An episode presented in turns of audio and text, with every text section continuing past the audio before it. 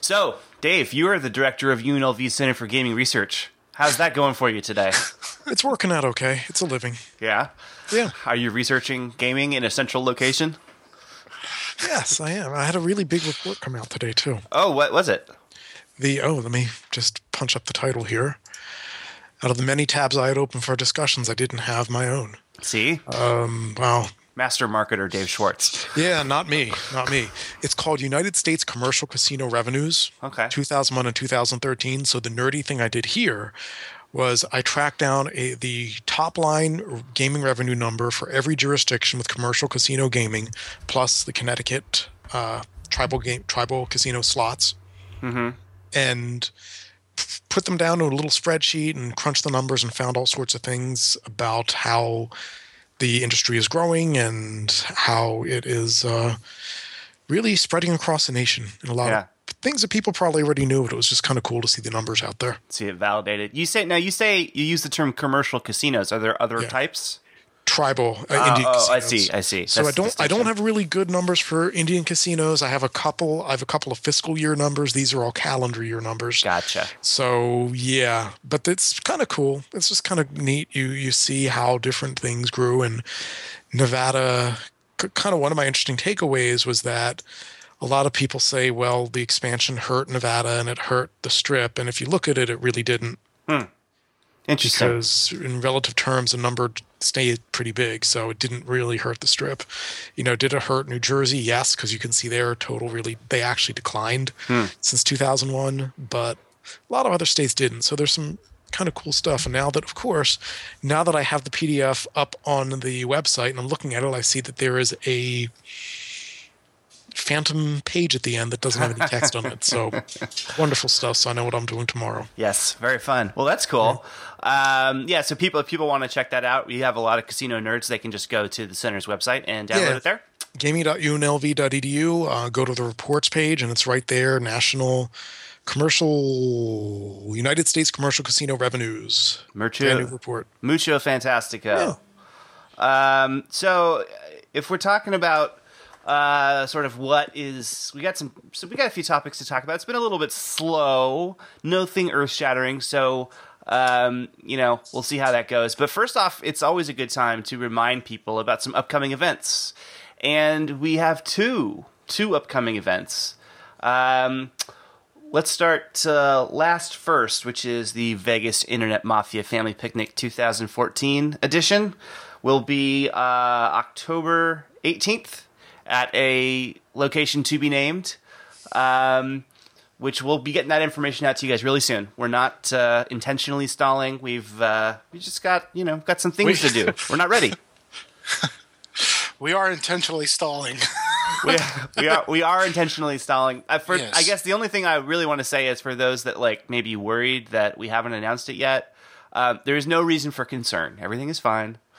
Uh, just uh, getting you know we're just we have some we have a few things to do first. So yeah, We're just get, we're just getting a kidney removed. yeah, exactly, exactly. um, we have to design the display case that it will be uh, presented in. Um, so that's going to be, uh, as I said, in October. Um, the date is firm, so you know, feel free to book your travel and whatnot. And uh, that's all that we have to announce so far for for VIMP 2014. Um, it's it's going to be great. We are working to uh, top what we've done so far, which is a, a wonderful challenge. So um, we're excited. Uh, I can't wait to share the surprises, as Steve might say. Um, but uh, we're not ready to do that today. So keep stay tuned. Keep listening. Maybe we'll drop some hints, or maybe not. Um, but in the far more immediate future, we have the fantabulous VT10. VT10 is going to be May the 3rd. Is that right, Chuck? May the 3rd? Yeah, I think so. It's a week from Saturday. That's correct. May the 3rd, Saturday. Why don't you tell folks what VT10 is and how they can participate? Sure. Well, May 3rd is the uh, 10th anniversary of the purchase of the vegastripping.com domain name. So we're having a little birthday party. It's not really a big deal at all. Uh, but we're gonna get together and and uh, have some drinks and see what happens that weekend at uh, the Golden Gate. So there's information on the uh, on the old internet there, and I'll probably post something about it later today or tomorrow. About just a reminder for any folks who want to come. Golden Gate, seven o'clock p.m. We're gonna have a toast and you know playing this one kind of loose, no organization involved. Uh, there's probably going to be a takeover of some craps tables, and uh, maybe some.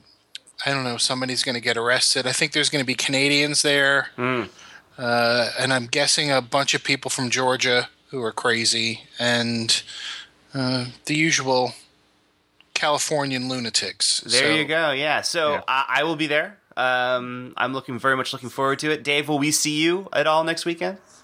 Yeah, I should be there. I should definitely be there. Excellent. Um, so that's going to be fun. I Chuck, I forgot. I didn't. I didn't really get to introduce you. Of course, you're Chuck Monster, the former editor in chief and current chief gardener at VegasTripping.com. Correct. Yeah. How'd you know? I I watched the interwebs. I Yeah. I'm finally tuned.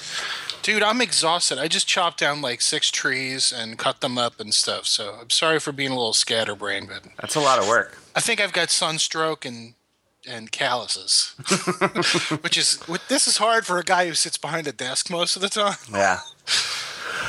Um, so yeah, VT10. It's going to be a lot of fun. Very much looking forward to it. Uh, so yeah, anybody that can should uh, should come out, and have fun. Like Chuck said, should be a f- informal, good time. Yeah.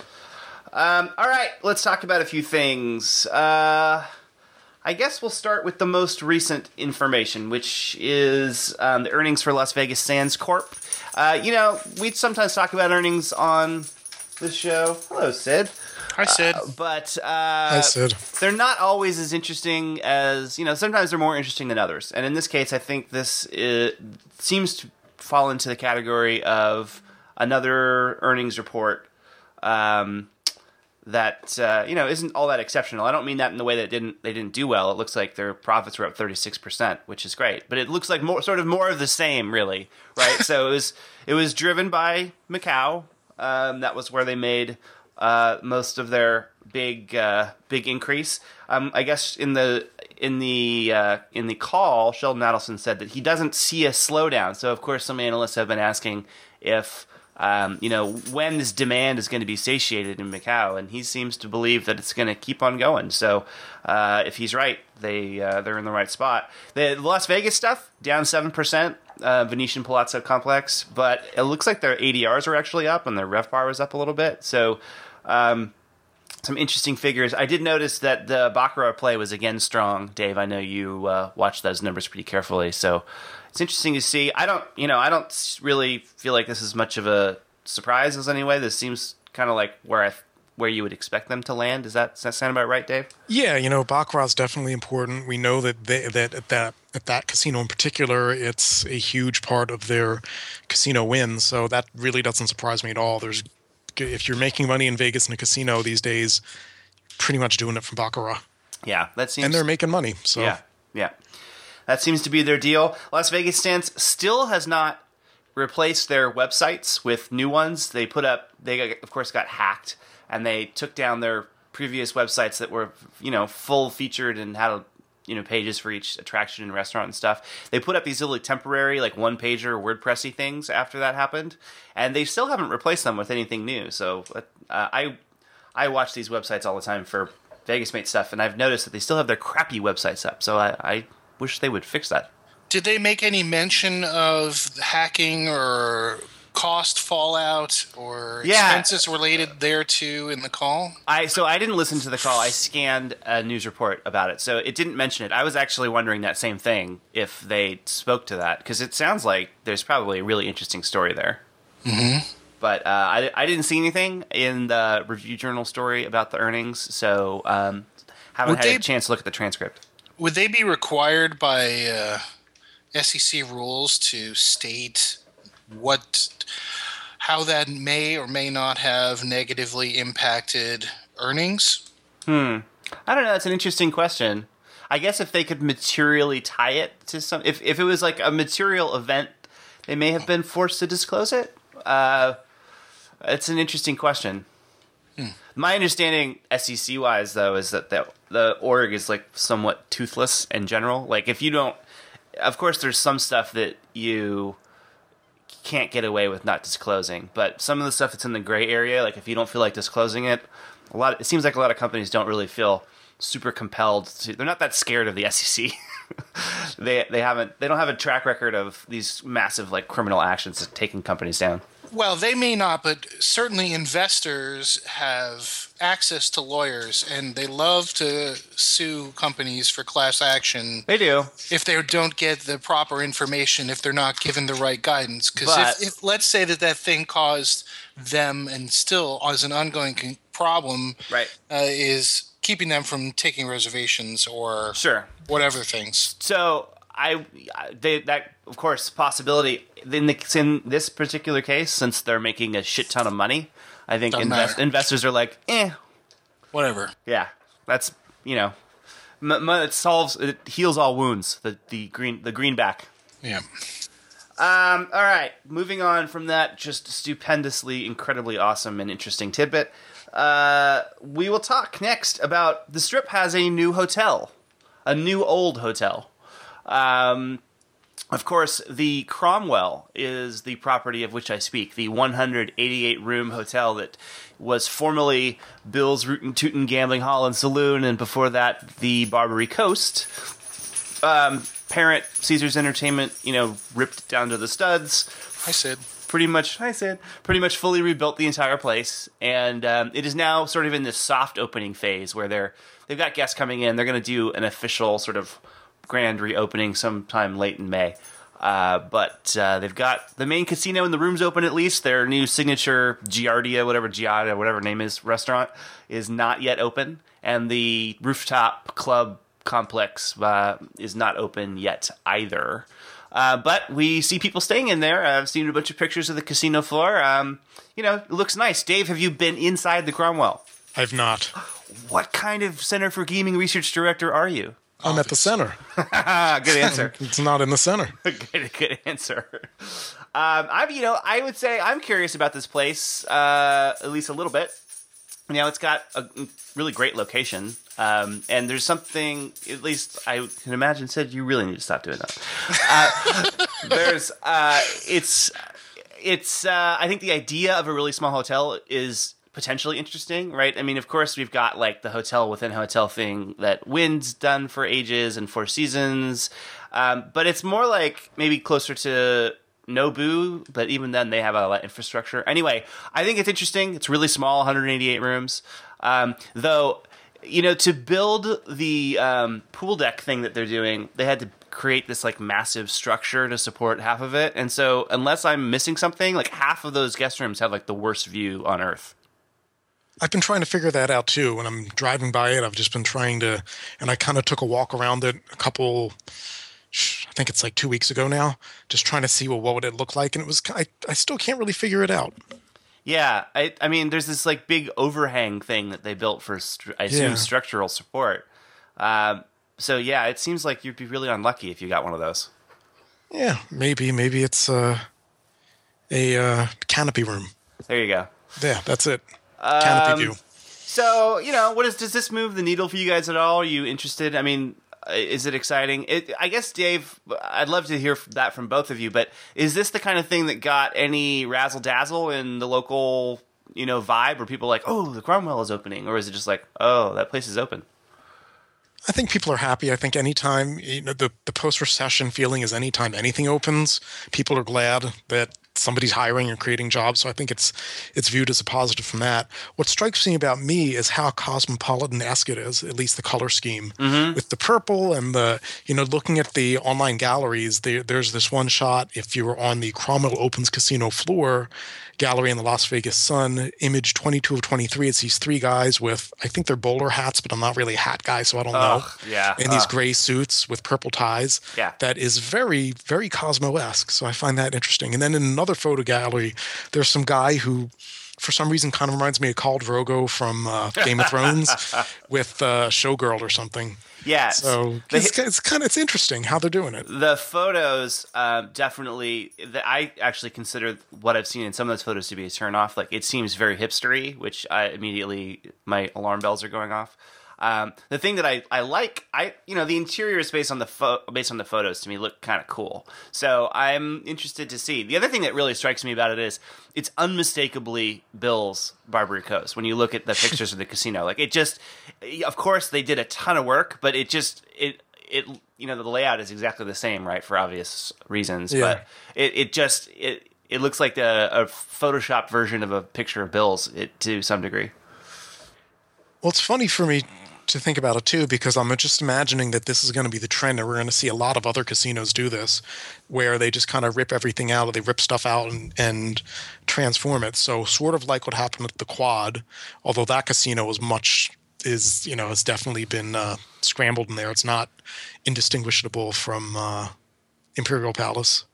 right How about yeah? I was just thinking, trying to riff on the uh, Arthur C. Clarke there. Like any casino re- redesign that is sufficiently advanced is indistinguishable from Imperial Palace, but can't do it. I don't know. That just popped in my head. So um, yeah, it's kind of it's interesting. So is every so ten years from now is everything going to get renovated this way, and they're going to do the same thing to Bally's and Flamingo and a lot of the other properties? You know, maybe Circus Circus, where they're also going to get renovated and uh, made sleek. I don't know. Can Can you imagine? Uh, I mean, the the building it, in this case isn't that large, but can you imagine setting up scaffolding to to do a you know s- down to the studs renovation of a huge mega resort like the Mirage or something? I mean, it would be massive, massive amount of work. That would be. Be interesting though.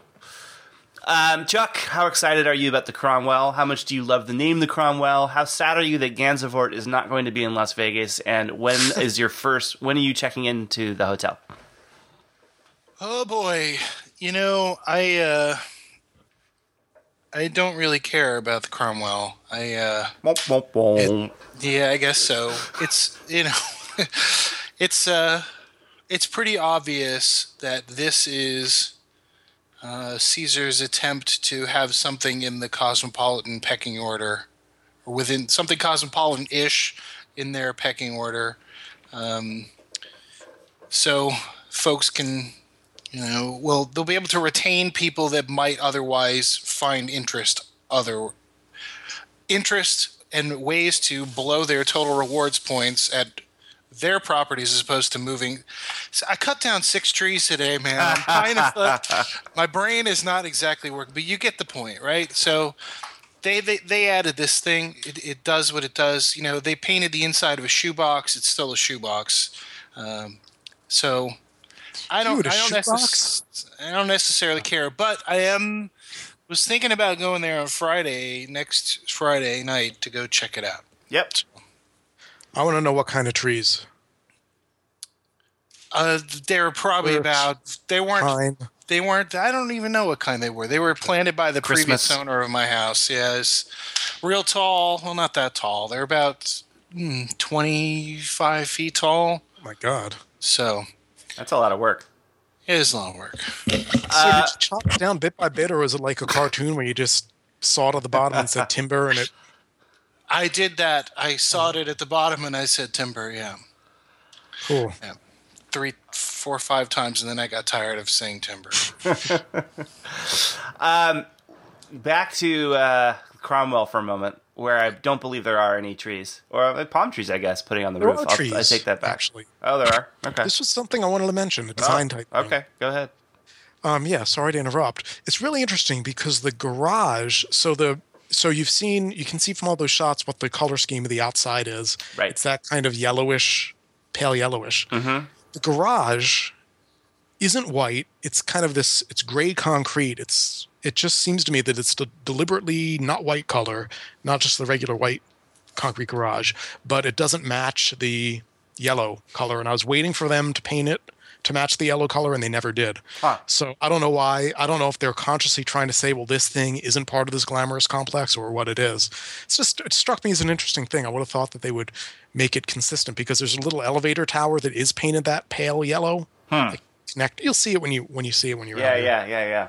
Just was Costs. wondering, huh, what was the? Yeah, I, I guess it could be costs, but then why not just have it be plain white concrete like every other garage?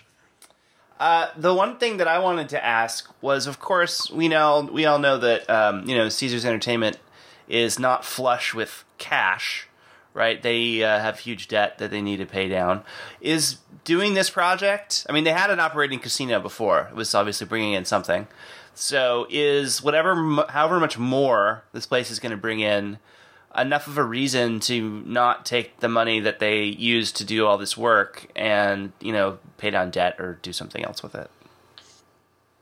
Well, oh, Chuck, do you want to jump in?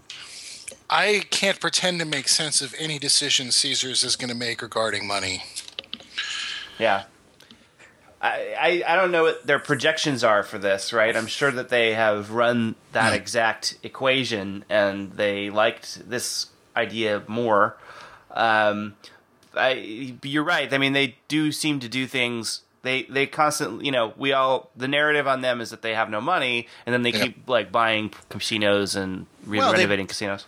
I- I, don't remember exactly. The, I think this was paid for by the the Paulson percentage. I think right. Didn't wasn't that part of the fundraising that and and a bond to to pay for this specific project? I've I've lost track of their financial yeah, mumbo it was jumbo. yeah. That and I think it was also the sale of uh, Planet Hollywood to itself. Right. I think was what was what raised the funds for for this. So, you know, obviously the Flamingos next. They have a master plan here. This is the Harris America master plan deal that they're going to chip away at, and Harrah's will be the last piece of the puzzle. Maybe that's the next piece. I don't know, but I kind of, I, you know, you can't have all these other new things and then have, uh, you know, pockmarks of of cockroaches between them. So, the flamingos next, I'd guess. Dave, what do you think about this? Well, what I'm thinking is, you know, going back a couple of years and saying, why would they make this, this decision? You look at what happened with Encore, where Steve Wynn spent, what was it, $70 million on Encore Beach Club? Yeah, something like that. after and apparently did quite well with that and made I forget what the how much money it made in the first year. Yep. But apparently made a ton of that money back really quickly. So I guess they're figuring, well, huh, if he could spend 70 million and make that money back, we could spend 185 million. We've got Victor Drai running the club, so that'll be pretty much locked down. We know that's going to do great. And we've got whatever kind of spin off for these rooms. It's not a ton of rooms. Although I don't know, you know, you look at it from a conservative point of view, saying, well, Bills is making money. It's not making a ton of money, but it's not doesn't require a ton of money. And I guess they figure they need to do something to try to try to make more money. So I can see how on paper it would work. In practice, if it does, you know, I don't know. Yeah. But it's definitely possible that it could. And you know, that's probably the same reasoning behind putting Hakkasan in MGM Grand. Oh, that's my next one. Let's talk yeah. about that real Oh. fast. So, Yeah. uh, you know, this at least for me seemed to sort of come out of nowhere. Um, we've known, I think, for quite a while that MGM Resorts International Limited Incorporated wanted wants to expand uh, to the you know globally. They want to they they I believe that they feel like they have some very valuable brands and that those could be used on properties all over the world. Some non gaming and some gaming and whatever. Uh, so they've had this ambition for quite some time. They had a business unit set up to do this stuff, uh, but then they announced uh, I don't know was it last week that they are uh, they are going to be partnering up with the folks at Hakkasan to make this all happen. Um, they're creating a new company that's going to be called MGM Hakkasan Hospitality. Great name. Um, that's going to do this stuff, which I, I was like, huh. I didn't. I guess the huh on my part was not realizing that Hakkasan was as big of a player as this implies. Is is I, it's should I definitely be got surprised? An, it's I'm- definitely got an international name, so it's a brand. So if you're looking for another brand, it's definitely in that nightlife restaurant space internationally, and it seems like that's what they want to do here. So it makes some sense from that perspective. Yeah. Uh, it just I, for me it just uh, I was not expecting um, expecting something like this. It, it's interesting that MGM you know felt like they had to partner that they couldn't just do this stuff on their own. I guess it speaks to uh, the continued strength of all this nightlife stuff around you know in not just in Vegas but around the world. Yeah, I think so. Interesting stuff. Uh, I, I I think this is uh, hmm. This is like this is like brand is Yeah. what this is. This is like brand asset. Yep. This is not. There's nothing going to happen with this because they've been trying to build Bellagio's all over the world, right? Are there any? Not that I know of. Exactly. They've been trying to build MGM Grand hotels all over the world. Are there any besides Macau and Uh, Detroit. domestic? Yeah. Yeah. Yeah. No. Isn't there one in China? Oh, maybe. Or did that? It's also possible there's there's probably one that they didn't pay a license for the name for. Oh, like the Wynn, like Right. all those. Uh, Yeah. yeah, the knockoffs. yeah.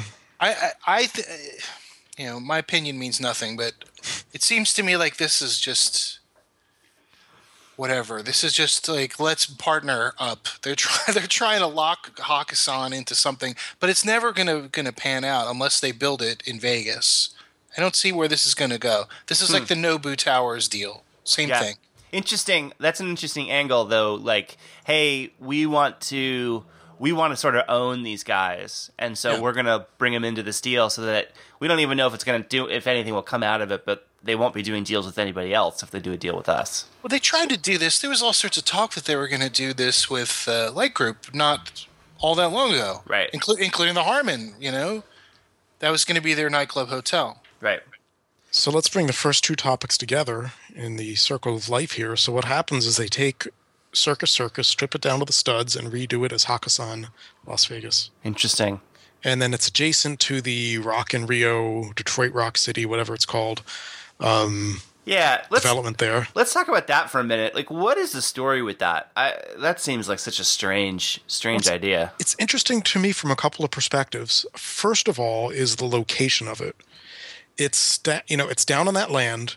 MGM's closest asset is, is Circus Circus, and it's not on the land. Oh, it's not on the land across from. Sorry, my phone is ringing. This is the center. Welcome to the center. That's it's neither here nor there. Okay, um, it's Sid. not on that. It's not on that. Yeah, it's Sid. It's not on that land across from Luxor, which is where I thought they were doing an events thing. Um, remember a couple Yeah. months ago they got counted. So I'm assuming this is scaled up. It seems to me like it's a pretty good deal for them. Where hey, we've got this land. We're not planning any, any developments on it anyway, and this is gonna. I think it's licensed through 2019. Mm-hmm. So yeah, for the next five years, we've got this piece of land that wasn't doing anything for us, and now it's going to be doing something for us. Yeah. So it seems like it's a pretty good deal for them. I'd say. I mean, yeah. You got to think so, right? I mean, something's better than nothing. So. Yeah. And it also, you'd- from from this perspective, it gives them some time to say, all right, well, by what's going to be happening in 2019, well, SLS will have done what they're going to do. Is um, Resorts World going to be open yet? Maybe. So if Resorts World is open and the market is looking up, and you know if they get in a 2018 and things are looking good and room rates are staying up, then hey, well, what do you know? We're going to develop something there. And Yeah. if not, they don't have to. Yeah, it's interesting. I mean, you know, well, it, it I, I'm sure that the folks at SLS are happy to have anything other than a dirt lot. Yeah, I've got to think they are. I Gonna rebuild. think they Gonna are. rebuild the El Rancho. There you go. so they can burn it down. Yeah. Speaking of the strip uh, and people building stuff and restoring stuff and re- renovating stuff, there is a large, very expensive hotel that has been somewhat troubled since its opening financially. That hotel is known as the Cosmopolitan of Las Vegas. Rumors surfaced this week, as they do every other week, that someone is buying the hotel. Um, Robin Leach jumped to the top of his building and preached from the rooftops. Uh, you know, so uh, the the good folks at Deutsche Bank that own the property, um, you know, for a long time we've seen that they are clearly sort of posturing, moving themselves into position to theoretically sell it. I mean, they changed the way that they sort of hold it hold it on their books and whatnot, which seemed like an indication. Um, for whatever reason, these rumors that are persistent uh, flared up again just recently with some actual numbers and theoretically real interest attached. But there is some question as to uh, whether the numbers that have been thrown out are even close to viable Um, I think uh, the figure that is rumored is about two billion dollars, I believe, something like that. Yes. Which is uh, experts agree probably not very likely. Does that sound? Does anyone want to comment on this? Sure. You know, I and I commented this on Facebook and on uh, VT. It's you know, if you look at a multiple of seven times EBITDA, which is kind of the industry standard, you get about seven hundred million and change, which is kind of what I thought it might go at. Yeah. And you don't get anywhere near two billion dollars. Yeah. And the reason why you would pay that much more than the multiple is it's a situation like it's the new frontier right. and you're going to blow it up and build something else. Well, right. you know, you're not going to do that there. And the most you're going to say is, hey, we're going to find new operational efficiencies. We're going, you know, as these restaurant deals expire, maybe we'll take some of these and take them in house and and get more revenue that way. So you're looking at adding incremental incremental revenues, not totally, hey, we're going to completely blow this up. And you know, I don't know how much more juice you can wring out of it as it is. You know, Yeah. are you going to be able to raise the room rates? Incredibly i would think not No. you know certainly you could do more casino marketing but that's i mean i think they've been trying to do that for the past four years Yeah. I so the question then of course is uh, irrespective of whether or not this 2 billion dollar interest is bullshit, which it sounds like it must be because people that have 2 billion dollars aren't stupid. Um you know, would Deutsche Bank sell it for 700 million dollars? I mean, that's such a huge loss. What was the total to build? 4 billion? I mean, that's that's an, a, that's a huge huge huge loss. It is, and I, you know, I'm not an investment banker, so I don't know whether there's a, as big of a difference between losing two billion dollars and losing three point seven billion dollars or three point three billion dollars as there Right. is between breaking even and losing two billion dollars. I don't see how they could ever break even in this. So no matter when they sell it, they're going to lose money. The question is, how much more money are they going to lose running it at a, a loss? Yeah. I, you know, let's if we play the speculation game here for a minute and talk about eventually Cosmopolitan is going to be sold to somebody, right? Deutsche Bank is not in the casino business. Uh, it- who knows how long it'll take for them to find the buyer they want and the price they want, but eventually it's going to be bought by somebody else. Um, who would we like to have own uh, this casino? So, of course, geographically, MGM Resorts would be the obvious candidate because it sits right between two of their properties. So, you know, that would give them a contiguous space. Um, so they would obviously like to do that. Uh, they don't seem to be, you know, they're the other big casino conglomerate that is trying to pay off its debts, and they don't seem to be in the acquisition mood. Uh, that doesn't seem to be what they what they're doing, especially something like that. Though I guess if the price was right, they probably couldn't say no. Yeah. Yeah, I mean, but do they need three thousand more rooms in Vegas no, right now? nobody Right, does. Oh. right next to each other. Yeah. You know, they can't even fill what they got. So what's the most what's the best possible scenario? A new entrant? Also, Oh, let me- go I ahead, Dave. Go ahead. I don't know this for sure, and I'm not going to try to look it up. I don't believe Cosmopolitan is LEED certified, although I could be wrong. ah, Do you guys know if it is? I don't know. And I believe they've committed to all of their new projects being LEED certified Ah, problem. At gold or somewhere. I don't know the exact certification, but I'm pretty sure I read that in the convention center press release today that they're committed to all their future projects being gold certified. So from that perspective, it might it doesn't seem to fit in with their their strategy. Yeah, that's interesting. So going back to my question, uh, what would be the sort of the most interesting scenario? A new market entrant. I mean, the one of the rumors was James Packer doing doing a thing, a deal to get into this property. Would it would that be? Uh, would that be good for the strip? Chuck, you stayed at his place in Macau. What you liked it, right? Oh man, you know, I stayed at the Crown in Macau. This is before the uh, the one in Cotai opened, and the hotel was just stunning. It was gorgeous. It was gorgeous, and the service was fantastic. It was probably in my top three hotel stays ever. It, I loved it. I loved it. I loved it. I loved it. And I have been looking forward forward to going back to that hotel ever since they changed the name. I forget what the new name is, but it used to be called the Crown. Now it's called the something or another. Um, I, you know, you know, uh, Packers. He's been kicking it around in town, right? Doesn't he own a chunk of the canneries and a couple other things? And he had they were they were going to build that Crown over the uh, the Crown Las Vegas, that tall Burj Dubai Yeah. style Spire Hotel where the Wet and Wild is. Like ages ago, that was He's sunk a bunch of money into that one too. But I don't know. I don't see. I, they'd be stuck with the same problem as what Cosmopolitan has now because they don't have the U.S. database to bring people in. I think that a domestic operator, somebody with boats, maybe partnering with Packer, would get that job done. Would be able to buy it and be able to run it and have it have it work. Yeah.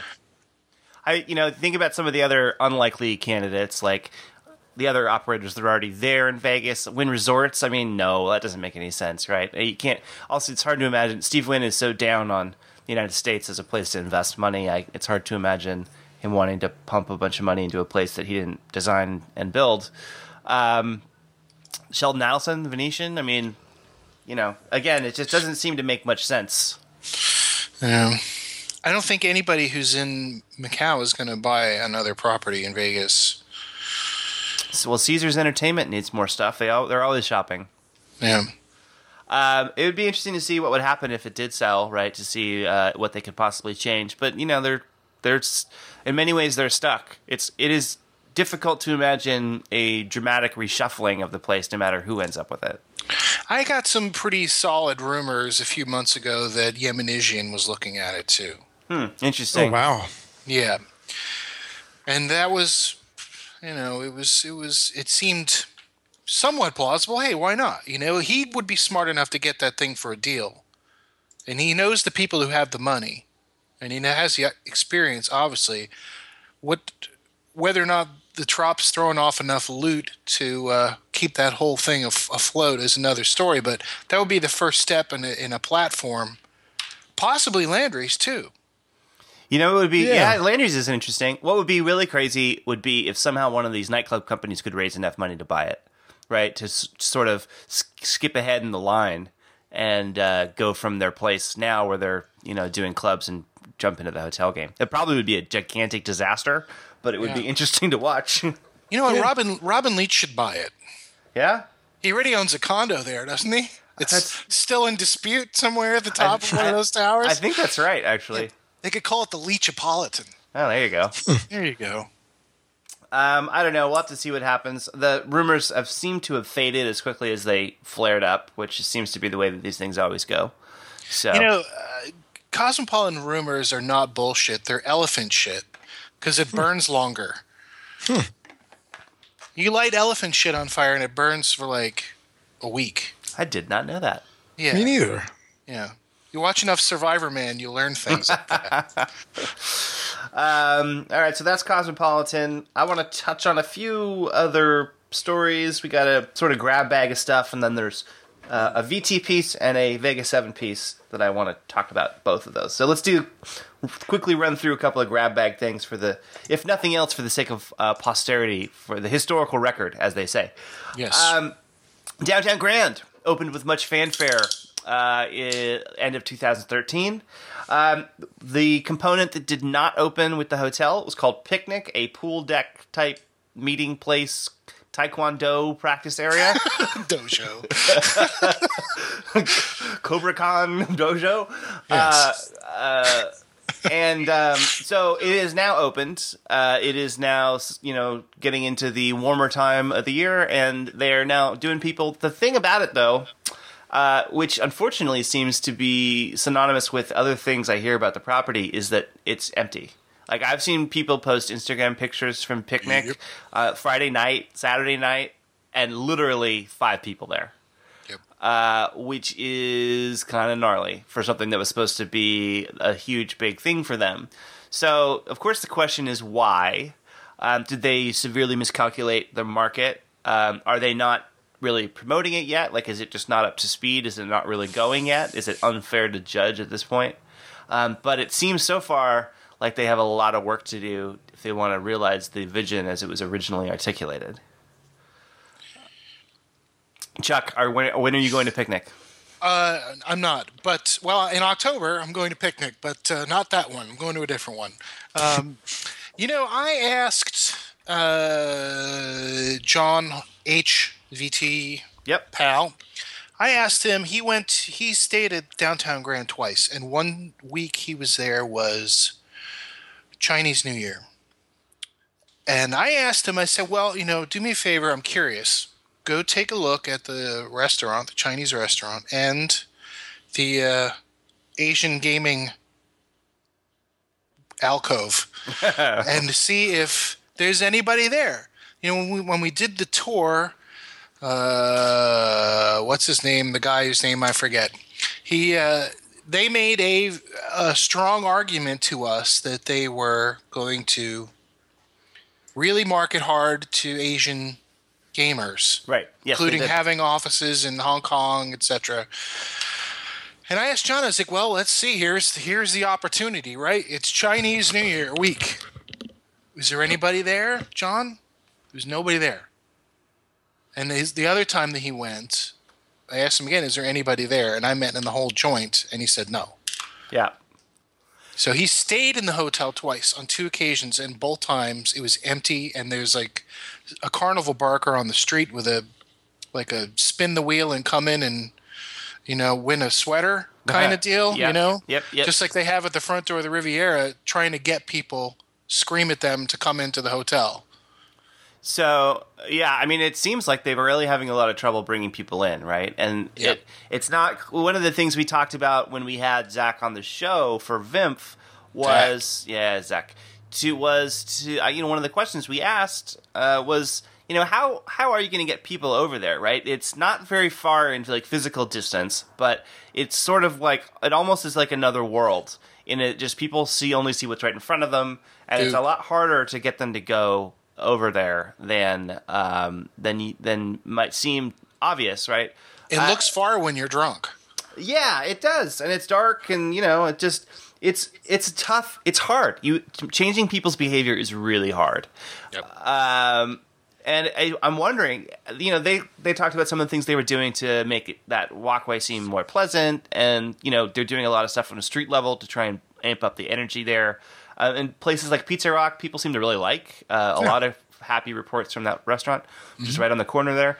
Um, but it is you know it's starting to wonder are they just not solved that problem and is that just a huge issue and again that goes back to not to get totally sidetracked but it goes back to my primary worry about sls which is like the people at the location if if it's it's hard to get people to compel them to get to come in your spot is Yeah. so i'm wondering if that's if that's going to be a huge problem for them but as far as picnic goes you know i think at least the impression I got was a lot of their marketing. They were planning to market to some of the Zappos type people that are down in that area.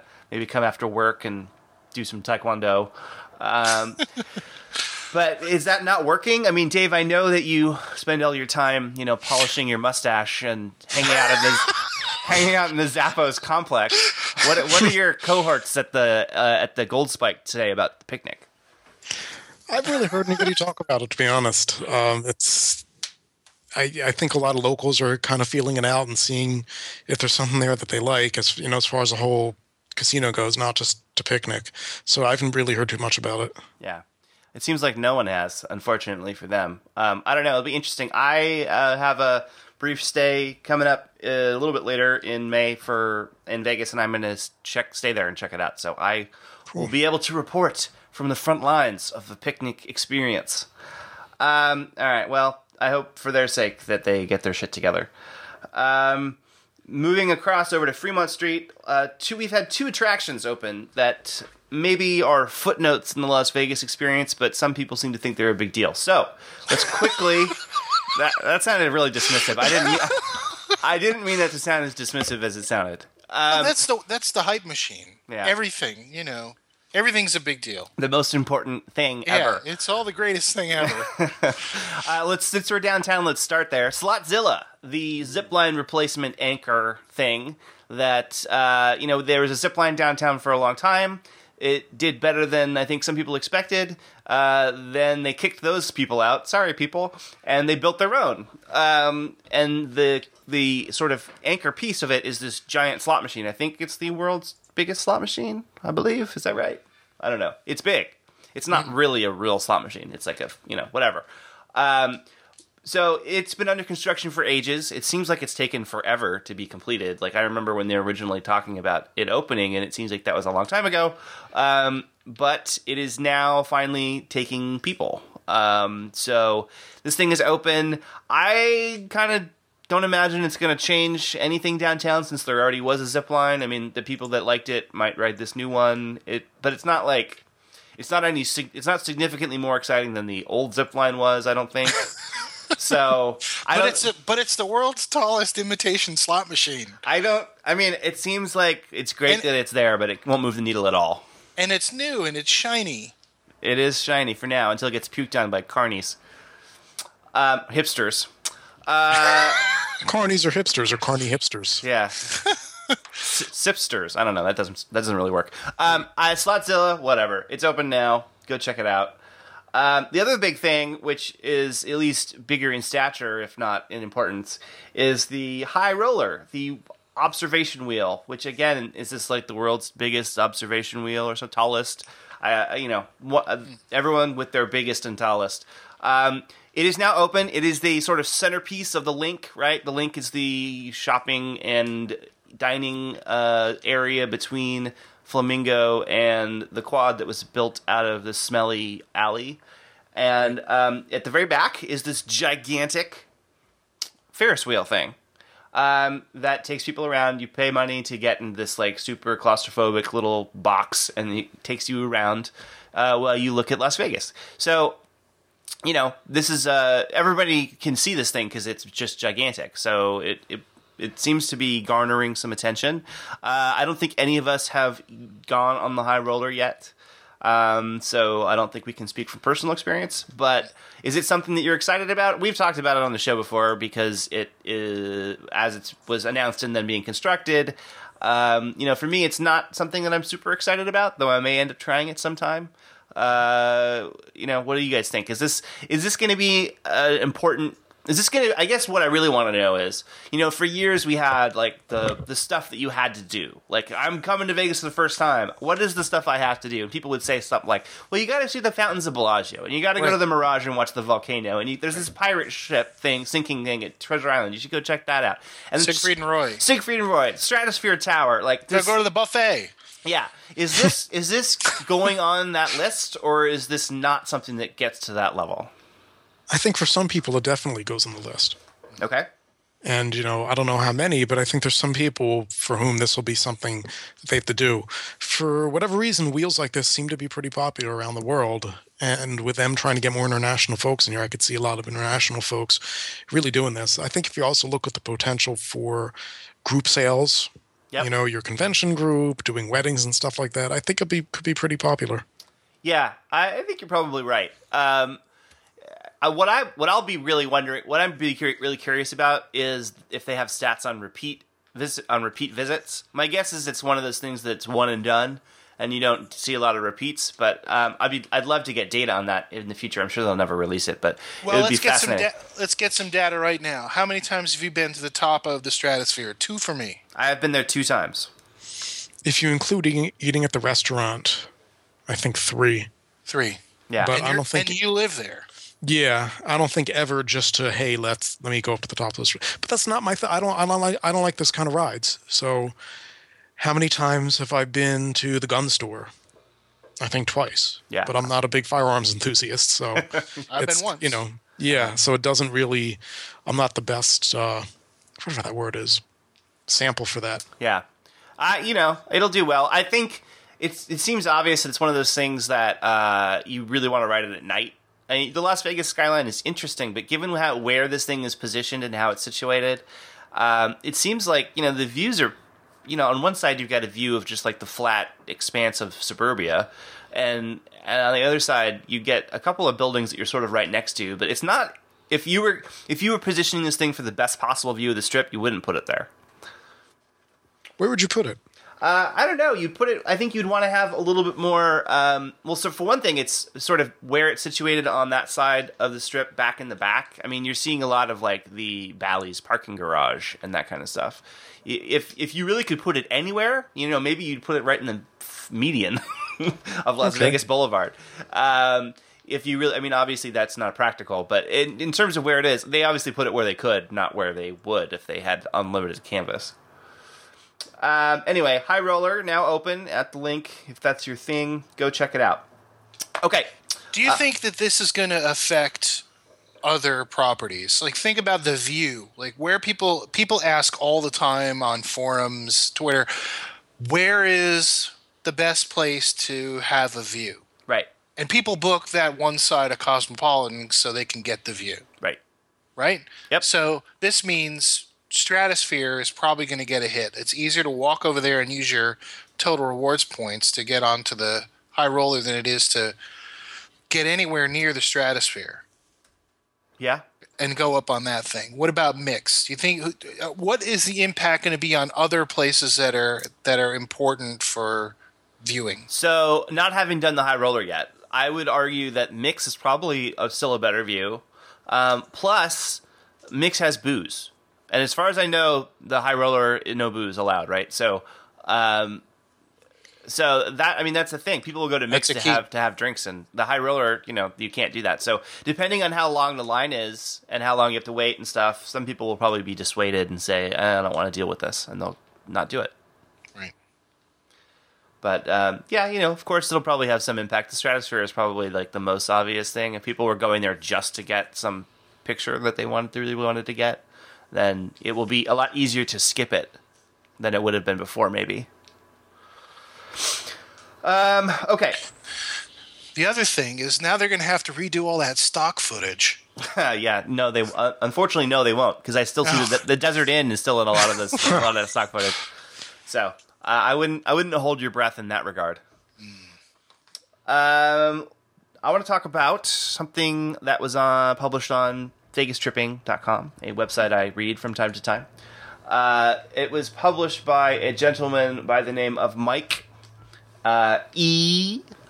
and it is a sort of a love letter to Bellagio. Um, you know, Bellagio, of course, the iconic Las Vegas property that was built by Steve Wynn and then surrendered over to Jim Murren uh, over, I think it was a poker game that he lost. I can't remember the details, but um, no longer controlled by Steve Wynn. Um, hasn't been for quite a while. Uh, you know, just sort of speaking of my, I'll just, I'll, I'll talk about what Mike wrote in a minute, or maybe Chuck, I'll have you run it down. But I'll just, All right, my- you do. You do. Okay, so Yeah. I'll sort of I'll frame this uh, with a little bit of my own experience with uh, Bellagio because it's I think the I think my uh, the way I have experienced it over the years is I believe similar to others and I think to Mike as well. So um, I- you know Bellagio opened and it was designed to be like the best. I think Steve Wynn said the best. They wanted to build the best hotel in the world, right? So extremely ambitious. Um, and they built this incredibly beautiful property, right? It is, uh, it still is today, just a beautiful spot. And of course, when it opened, it was the talk of the town. It was the number one, indisputed to be the best place in town. Even though it was opening in close proximity to the Venetian and Mandalay Bay, that were all opening at the same time, it I think it was pretty clear that Bellagio was. It sort of had a little something special. It had some extra magic. Uh, it was also derided too. People were like, "Why would they spend all that money on a super luxury hotel in Vegas?" Those people are dumb. Yeah, so you know it goes over the years when you know sells ends up selling the place in 2000 so you know he really didn't operate it for all that long in, in terms of its overall history. And then after that it's run by the mgm folks and it really goes through uh, a little bit of a roller coaster. Um, you know there was a definitely a period of time when it was not uh, as being invested in as it probably should have been. And there was you know situations with falling service levels and some you know just the the place itself aging in a way that was not appropriate.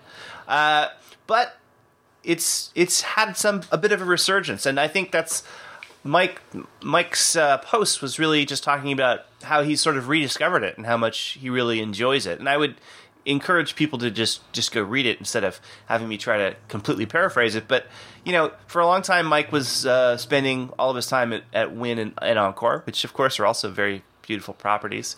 Um, but there's been it's gone through its tough period in the last few years, uh, and you know some folks are not convinced that it's really gotten all the way through it. Right? It's it's changed in ways that some people uh, don't like, and um, so he he decided to go give Bellagio a try. I think he was uh, really enjoying spending more time in the center strip and at places like Cosmopolitan, but you know didn't want to necessarily stay there and. Uh, he talks about an incredible experience at Bellagio, just how fun it is. I the, the thing about reading this art about reading this post is that it, it just um, it felt really personal and it just rang, it rang true for me. I feel like Bellagio has a lot of charm and it despite you know certain periods of its existence where maybe it was it uh, changes were made that maybe muted some of that. Uh, it really there's something really special about it. It's one of those places that there's no it's it's no there's a reason why it's still so popular this many years after it opened,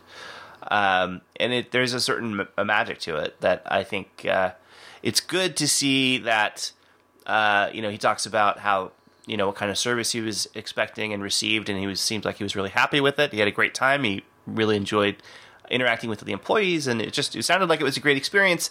It's nice to uh, hear that about the, such a great spot. So I don't know. I loved reading this. I loved reading it. Yeah, me too. Th- Mike, of course, is a great writer, and his love of Vegas is pretty astounding. And the way he he expresses himself is just so full of thoughtfulness and class and elegance. Uh, anything he writes is always fantastic, and this I thought was uh, specifically wonderful. One of the points that he he he made was discussing. It resonated with me. Is it, I think it had a lot to do with some of the other things that we've talked about. Is how the the bartenders at Petrossian can make. You know, they've been making great cocktails forever, and they don't have the waxed mustaches or the ironic bartender outfits, you know, and all that other kind of nonsense. And and to me, it it resonated because like it seems like Vegas has become very, very, very, very, very attached to chasing trends and classic, straight up elegance and you know that that whole thing of just making it right has been lost in in the search for uh, hashtags, basically buzzwords, hashtags, and shareable moments. So I, I thought it was it was resonant because it's something I've been feeling as well. Yeah.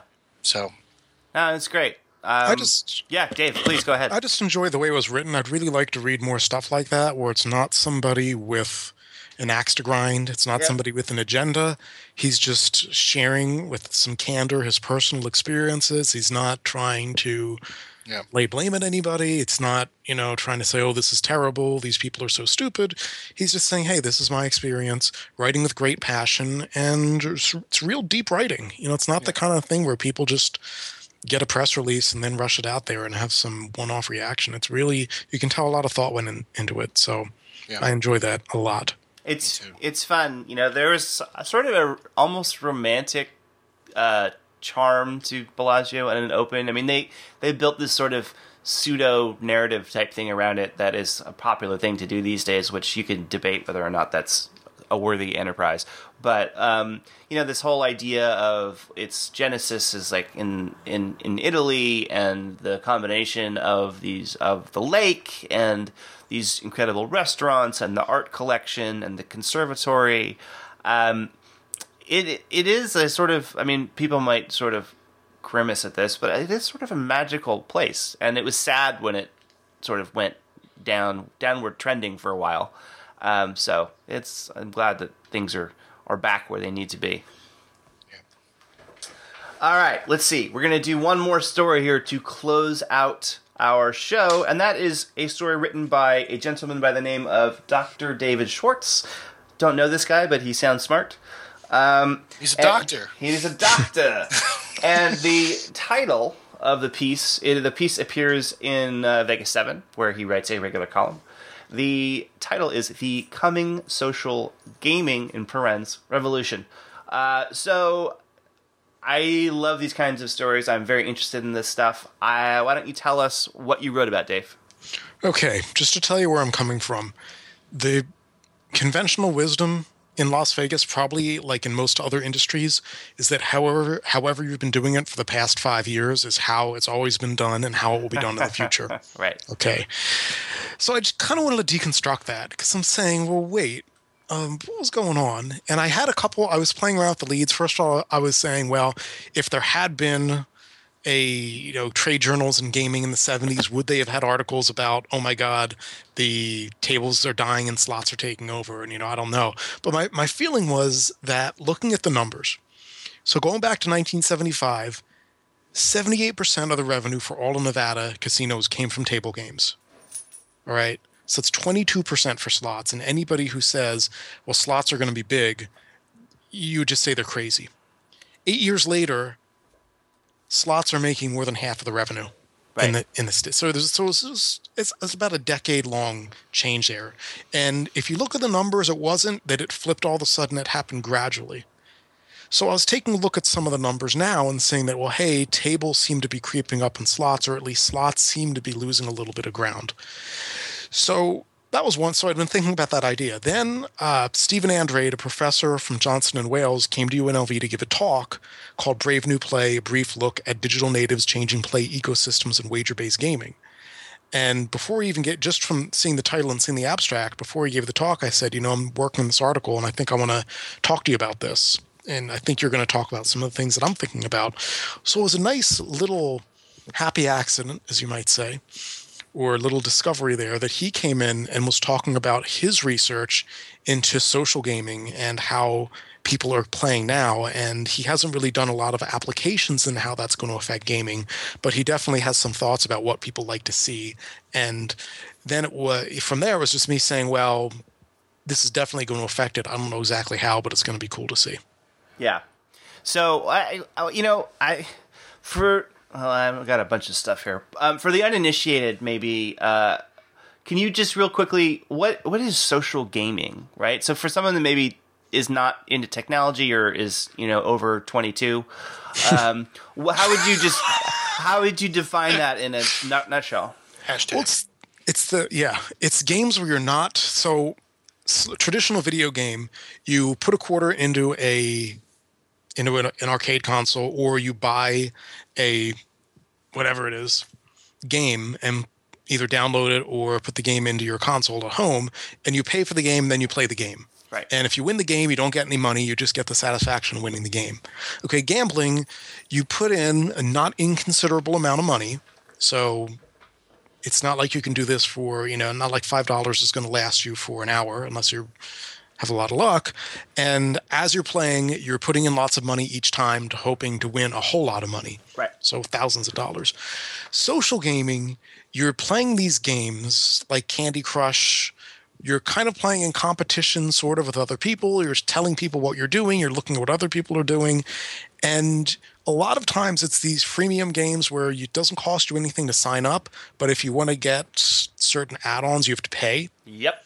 So, what they like to call microtransactions, which kind of add up. So, for example, IGT subsidiary Double Down Games has about 1.6 million people a day playing those games, and they each spend 37 cents a day on average, mm-hmm. which is terrible. So, if you can, if the average person sitting down, down at the slot machine spent 37 cents, that casino would go out of business right away. Yeah, right. right. But you've got 1.6 million of them, and you're not paying. You you have to pay for R and D for the software and for all that, but you don't have to pay to to give them a device to play. So pretty much every day the Double Down is going is generating more than a half million dollars for IGT, Yep. and I don't think it's going to cost whatever it is, however much money that comes out to for a year for them to set up their set set all that up. So it makes a lot of sense Yep. to me that that's where they're going. And if you Dollars look at it, yeah, yeah. And IG, you know, I looked at IGT's latest annual report. They're making 11% of their money from social gaming and online gaming in countries like the UK. So it's very interesting that even though they're shipping more game, more machines, the traditional machines, the social gaming is expanding by uh, proportionally a lot more. So Yeah. this is a, this isn't just like some weird academic theory. This is a real world thing. Like, well, look at it; they're doing it now. No, it's huge. So the App Store, iOS App Store, Uh, Which I think you know a thing or two about. I spend a lot of time looking at the App Store. Uh, you know, they have top charts, and one of them is top grossing apps. Uh, and I'm looking at it right now. Number one, Clash of Clans. Number two, Candy Crush Saga. It goes on from there, right? Out of the top 10, there are all these kind of freemium games. Some of them are more uh, sort of casino oriented than others, uh, but this is all sort of in the same uh, general m- minefield, so to speak. I mean, Big Fish Casino is number nine, right? The only one at, in this top ten that isn't a game that's at least in the same genre is Pandora. Uh, that's and the list goes on from there. There's a bunch of these apps in here. I mean, these are making a ton of money for some of these people. I think uh, the the Candy Crush company King just went public, um, and you know they were talking about how much money they're making every year from Candy Crush. It's like over a billion dollars. So it's uh, it, it's it's a big deal. Yeah, and if you look at the companies that are involved in it, you've got MGM with um, My Vegas, although Right. of course they don't own that. That that's not that's Play Studios, but you also have Caesars Entertainment, which owns several brands and makes a lot of money from that. And what I think you we may see is we may see some integration of that in the casino floor. Where Right. they'll take some of their brands that they have, which, like, hey, if you're making millions of dollars off these brands, give it some space in your casino and see what happens. So I think that could be what happens. It'll be interesting to see, right? Because of course, you know, you look at younger people and the slot machines. Even to me, I'm so I'm 35. I'll be 35 this year. Um, no longer a spring chicken, but uh, if you you know, I, the slot machines just don't excite me, right? I think I was young enough to grow up with video games and played you know computer stuff all the time. I don't. They don't. I don't find them as fascinating as I think maybe a generation ahead of me did. Right? They they seem to be more interested in them than people my age, and it seems like that just continues to fall off the younger you go. You got to find new ways to get these people interested. They're just not going to be the the the double diamond deluxe with cheese is not good enough.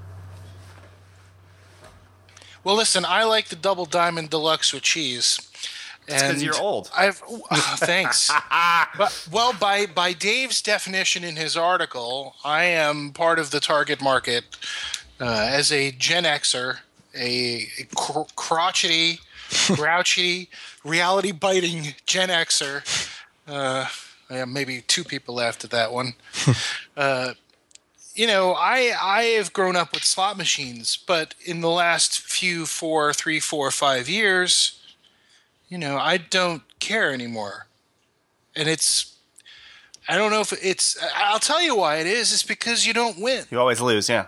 You always lose. You always lose. The money just goes in and comes out. To, the best way to keep people playing is to have a bunch of quarters fall out of the bottom of the machine. You know, so you get some money. You see, hey, wow, you won, even if it's a hundred bucks. Great, but now it, you know, it, at least from my experience, it, I used to be able to go and maybe not lose all my money instantly, Yeah. but in the last four or five years, I don't, I don't win a penny at all ever. See now with you know these social games, we can have a leaderboard, so I can tell that you're better at losing than I am. Well, the, so what? You know, having a leaderboard's not going to buy my dinner or a new guitar or whatever, a T-shirt in the gift shop or jewelry for my wife. No, you're right. It's not. I guess it's sort of an interesting ancillary topic, and I don't know what if there is data on this or what it shows. But in just, I mean, I'm sure you could look at you know slot win drop those kind of figures. Like, are the slot machines significantly tighter than they used to be, or are you just less lucky? Is is the, the point of gaming to get people interested in playing a game, or is to get them interested in gambling, to get them to gamble, or is it just however we suck the money out of your pocket? We don't care as long as that's what happens. I, I think there's a good amount of the last one going on. Well, if you look at what's happened, definitely, you know, whether it's nightclubs or whatever, you know, they're in business to make money. I could see this leading to the di- divergence, the uh, divergence of the industry, where on one hand you have hospitality, on the other hand you have gaming, which might include gambling, but also might include stuff that we wouldn't consider gambling. And it's just that sort of entertainment. Yeah. Now, why? Here's another thing that your article made me think of too: is why is there a casino? That's a good question. Does there Why- have to be a casino? Why is there a casino floor with all these devices? Why not build this shit into the wall? So everywhere you go, there's a casino. everywhere you go, there's a machine to game. There certainly could be. Yeah, I mean, No. you know, Sheldon Adelson would tell you that the kids, you got to protect the kids, um, and you can't do it unless you can like watch them in the casino. I don't, I don't personally subscribe to that sort of what I consider uh, semi-alarmist view of this whole situation, but it's an interesting point. You know, I mean, you could be going that way, in to, at least to some degree, at least for some entrants, which I think is you know part of why when I f- flip back around and think about some of these companies, like Wynn is the one that comes immediately to mind. Like why why would they not be excited about uh, online gaming stuff? And I think it's because they don't know how to differentiate in that market, right? They know how to do it in land based casinos. They're really good at it. They build these beautiful buildings and fill them with beautiful things. They're, it, that's a lot harder to do on a website. Also, another thing. So every time you see a new slot machine, keep in mind that somebody decided to pay about twenty thousand dollars for that. Yes. And they're still buying a lot of slot machines that have traditional reels, the stepper machines. You know, it's not video reels. And there's a reason why they're buying them, which is because they're making money off of them. So people still, I guess my answer would be that people still do like the casino. But if you look at the big numbers, it's not growing the way it is. And certainly in the past five years, slots versus tables have lost ground in Nevada. So it's more of, hey, where, where do I think this is going to be in the next 10 years? Yeah. and you know how do we know when we're there you know what was the was there this big moment when all of a sudden craps players stopped playing craps so much and moved to slot machines or you know what was that like from 75 to Yeah. 83 how did that happen so yeah it's just kind of living through what i think is going to be that kind of change and trying to see it happening So, Chuck, are you saying that you're not spending a lot of time uh, playing Vegas Tripping Trippy's award-winning app, My Vegas, every afternoon? No, well, you know, I don't I don't have a Facebook account. So Ah, there you go. so I don't do that. But this also goes to the Cromwell too. They, all their blackjack tables are 6 to 5. Ugh, yeah. you know and it's on the felt six to five it's Yeah. not like a, a placard six to five it's six to five no matter what Yep. That seemed like it was inevitable. It just was going to happen sooner or later, and now we know. yeah Yeah. It's too bad. The value is gone. but think about this too man you go to the buffet pancakes chinese food crab legs three card poker right you walk in, you grab your pancakes, you sit down at the table, you're eating Oh, your pancakes I was like, while you're playing huh? a little three card poker. Uh, you completely lost me for a minute there, but yes, I follow you. Um, yeah, you know, it, I think haven't people done some of this stuff? Wasn't that what Venetian was doing with their little handheld gaming things that you could Yeah, use but on that's property? not the point, though. You don't want to sit around. Like I can sit at home with my phone and fuck around on my phone and Yep. play a game. You know, but you're in Vegas. You got to make it part of the experience of being out and about, not sitting in a lounge playing. You know, with a fucking device. Uh, that, I think you make a very good point. So there you go. It's an interesting thing, clearly not going away. Oh. So, Dave, thank you for writing the article. It's very thought provoking. Yeah. thank you It thank you provoked. It provoked my thoughts, good and bad. good that's what i hoped it did It's interesting stuff. All right, we are not going to talk about how George Clooney and Steve Wynn can't get along. Oh come on. Uh, you have something you want to say? It's funny how Steve Wynn tries to hide the fact that he's a jerk. I I thought he. I mean, I, I'm only going off the, the Norm column, but I thought Wynn Wynn came off sounding like a jerk personally. Yeah. I mean, for all I know, Clooney was Yeah. wasted and yelling whatever. I don't know, maybe, but I Possibly. Wynn Wynn was like, even if that was true, Wynn used the opportunity to like, turn the knife in his back. Those actors, we know not to take them seriously. It's like, oh, please. It's like anybody who's heard any earnings call in the last six and a half years knows what Steve Wynn's opinion of Obama is. And why would he not share that when he's at lunch with George Clooney, Obama's pal? Oh, I'm sure. I'm sure it would have been fun to be there. Because it's power. It's Steve exerting his power over George Clooney, trying to. Yep. It's yeah, it would have been fun to be a fly on the wall for sure. Yeah. Um. All right, we're done. That's it. The Vegas gang is ganged. We're ganged out. Um. But before we go, there is one more thing. Uh, wait, that's someone else's shtick. Uh, sure bets. um. This is our. We gotta. This is where we tell people things you might like. Maybe casino, maybe not, but recommendations. That's what sure bets are. Um, I've got one. I got a great one, but I'm going to let my co-host go first because I'm that kind of guy. Uh, Dr. Dave Schwartz, do you have anything for us today? Sure, I've been doing a lot of reading lately, which I know is, which I know is dangerous.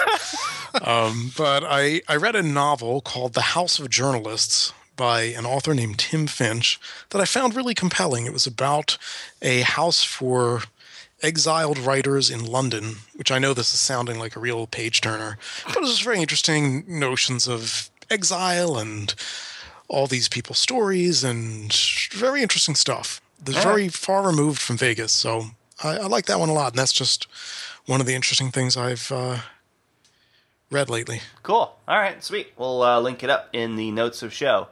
Um, Charles? Yeah, you know, I just want to give a shout out. This uh, week, last week, this week, last week is the uh, 60th anniversary of the invention of one of the greatest pieces of American machinery ever, and that is the Fender Stratocaster. Oh, I didn't know that. Yeah, 60 years, and I tell you what, if you have never sat with uh, with a Stratocaster sitting over your knee and really just looked at the contour of the wood and the ergonomics and the way the whole thing just it just makes such perfect sense even if you don't know how to play.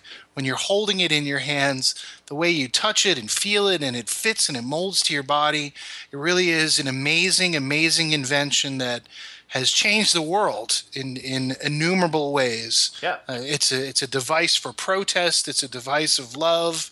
It's it it it spurs emotions, creativity, and commerce.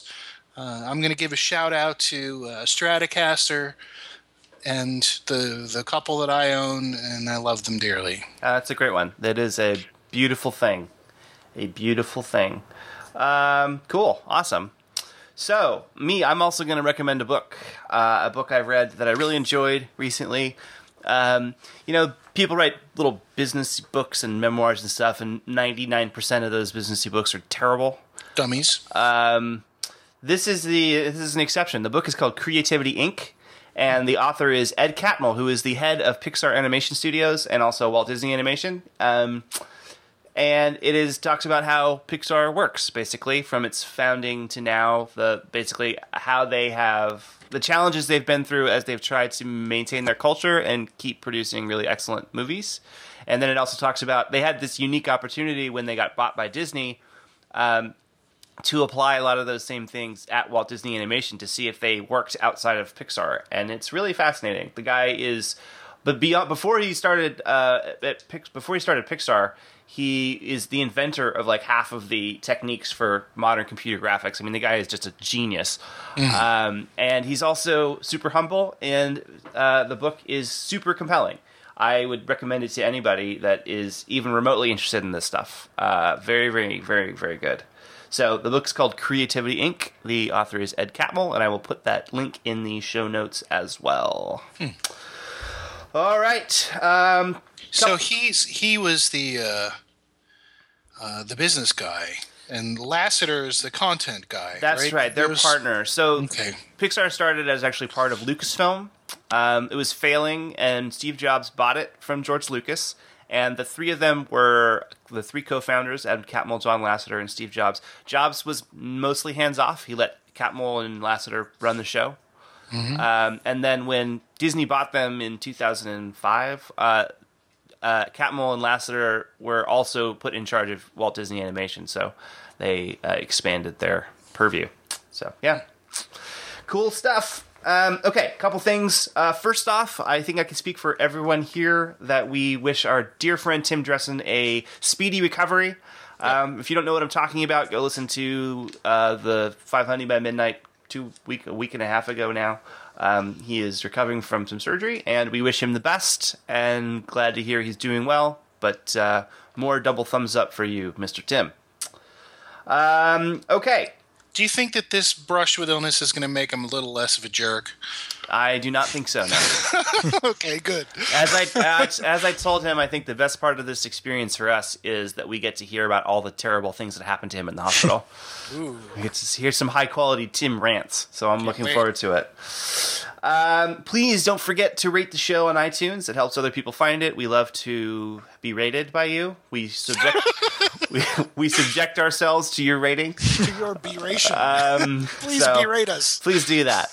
Uh, you can go to vegasgangpodcast.com and leave comments about the show, questions, that kind of thing. We always love to interact with you, our listeners, so please do that. Or you can find us on Twitter at Vegas Gang. Um, that's it. Thanks to everybody for being here. Let me go around my table here one more time. You guys can tell people where they can find you. Dr. Dave Schwartz, where can people find you? At the Center for Gaming Research, centrally located, of course. Excellent. And Charles S. Monster Esquire, where can people find you? People can find me on the outskirts of the Center for Gaming Research. You can find me at vegasmate.com. Uh, thanks, guys. Have a great weekend, and I hope to see everybody uh, at VT10.